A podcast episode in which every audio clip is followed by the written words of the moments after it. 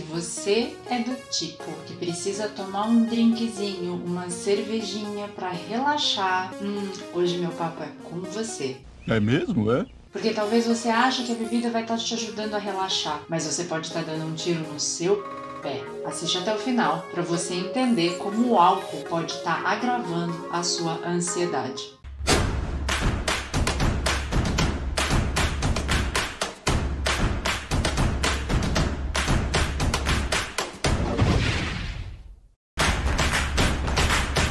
Olá, meninos e meninas, sejam bem-vindos ao canal Chega de Ter Medo.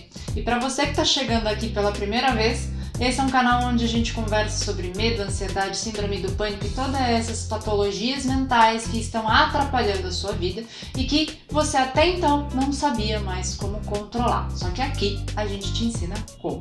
Eu sou Roca Samato, sou terapeuta multidisciplinar, analista comportamental, psicanalista e eu sou especialista em medo e comportamentos de defesa e a gente tem muito para conversar daqui para frente. E no vídeo de hoje a gente vai falar sobre álcool. Não, não é sobre o álcool 70 que você está passando na mão para evitar contágio da pandemia, criatura. Sabe aquele vinhozinho, aquela dosezinha de uísque ou aquele chopinho que você consome no final do dia só para dar uma relaxada? Então, o que muito me perguntam é: Oh, a bebida ela pode agravar a minha ansiedade? Ela pode causar a minha ansiedade? Vamos por partes. É, tá bom. Primeiro, vamos falar sobre o álcool sendo causa da ansiedade. Ainda não existem estudos ou é, relatos que comprovam que o álcool ele tem influência na causa da ansiedade, mas que existe uma relação entre o consumo exagerado de álcool e o agravamento dos sintomas da ansiedade, isso pode ter certeza que existe sim. O álcool ele muitas vezes é utilizado como uma forma de você relaxar,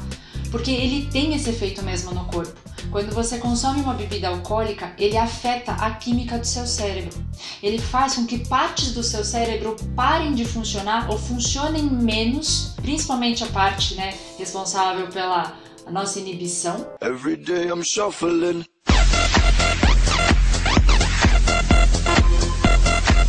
O que acontece é que muitas pessoas que sofrem com sintomas da ansiedade acabam recorrendo ao álcool para minimizar os sintomas e o impacto desses sintomas no seu dia a dia. E lógico, nos primeiros momentos, logo que você toma o seu drink, você tem ali uma sensação de relaxamento, você se sente realmente melhor. A questão é que quando o álcool ele começa a ser expelido do seu corpo e você começa a perceber as reduções, as alterações da química do seu cérebro, você começa a ter sintomas parecidos com as suas crises de ansiedade. O maior desafio que você vai enfrentar é que a sensação de bem-estar que a bebida alcoólica proporciona para você dura muito pouco tempo. E aí vem um outro problema, que é quanto mais álcool você ingere, mais resistente à bebida alcoólica você se torna. E isso pode gerar um outro problema para você.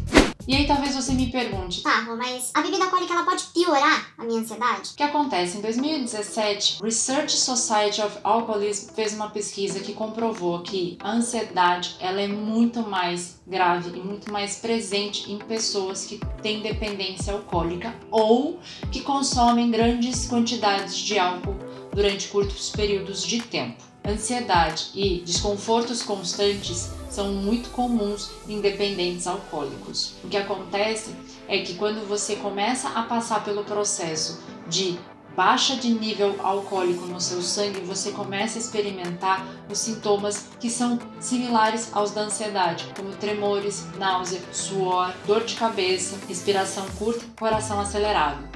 Muita gente associa os sintomas da ansiedade com a ressaca, mas pior que acordar de ressaca e dor de cabeça no dia seguinte é ver que você não deixou seu like no vídeo ainda.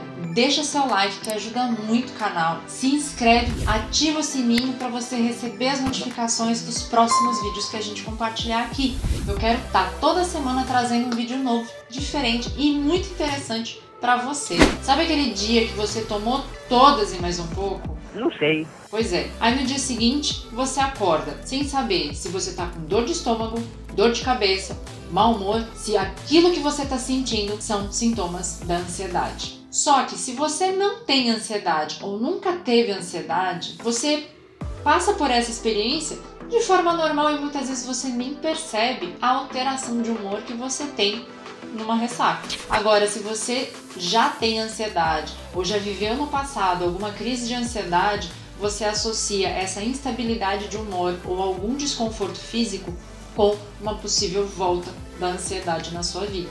E aí que você começa a entrar num possível ciclo vicioso com a bebida. Mas, Rô, eu não bebo tanto assim. É só naquele happy hourzinho depois do trabalho, só pra dar aquela relaxada, sabe? A diferença é entre você que bebe eventualmente só para dar uma relaxada, para dar uma desacelerada depois de um dia corrido, um dia estressante de trabalho, para você que está bebendo porque você tem tanto sintoma da ansiedade e você quer alguma coisa para ajudar a camuflar, a mascarar esses sintomas. Você que está fazendo isso para minimizar o impacto da ansiedade na sua vida, você corre um certo perigo. É verdade. Ao invés de você controlar a ansiedade, você pode entrar num ciclo vicioso de dependência alcoólica e ao mesmo tempo agravar a sua ansiedade. Eu tô tomando esse whiskinho como qualquer pessoa normal. Porque cada vez que você tiver uma ressaca ou começar a ter alguns sintomas de abstinência, você vai acabar recorrendo para a bebida novamente. Graças a Deus eu não bebi. Agora, se você é que nem eu, que gosta de trabalhar com uma taça de vinho do lado, gosta de tomar uma cervejinha no final do dia, fica tranquilo. O que você precisa observar se a bebida alcoólica está sendo uma fuga, se está sendo uma forma de você camuflar algo que não tá bom no seu dia a dia, ou se é simplesmente um artifício que você usa eventualmente para promover um lazer. Existem quatro passos que você pode seguir para conseguir identificar se a bebida está sendo um problema na sua vida ou se ele pode se tornar um problema. Passo número um: você vai mapear, você vai identificar quais são os momentos e quando você mais consome bebida alcoólica. Nesse momento você consegue identificar qual foi a causa que te levou a consumir a bebida alcoólica e quanto você consumiu. O segundo ponto é você identificar a quantidade de bebida alcoólica que você está consumindo durante uma semana. A quantidade que a gente considera limiar aí de segurança são 14 doses numa semana só. Isso vale tanto para homem quanto mulher. Se você está chegando nesse número, tenta reduzir. O terceiro passo é você conseguir diminuir essa quantidade de bebida que você está consumindo durante a semana e tentar manter um nível de consumo baixo por aproximadamente três semanas. A maioria das pessoas já começa a perceber uma melhora dos sintomas da ansiedade e na qualidade do sono durante esse período dessas três semanas.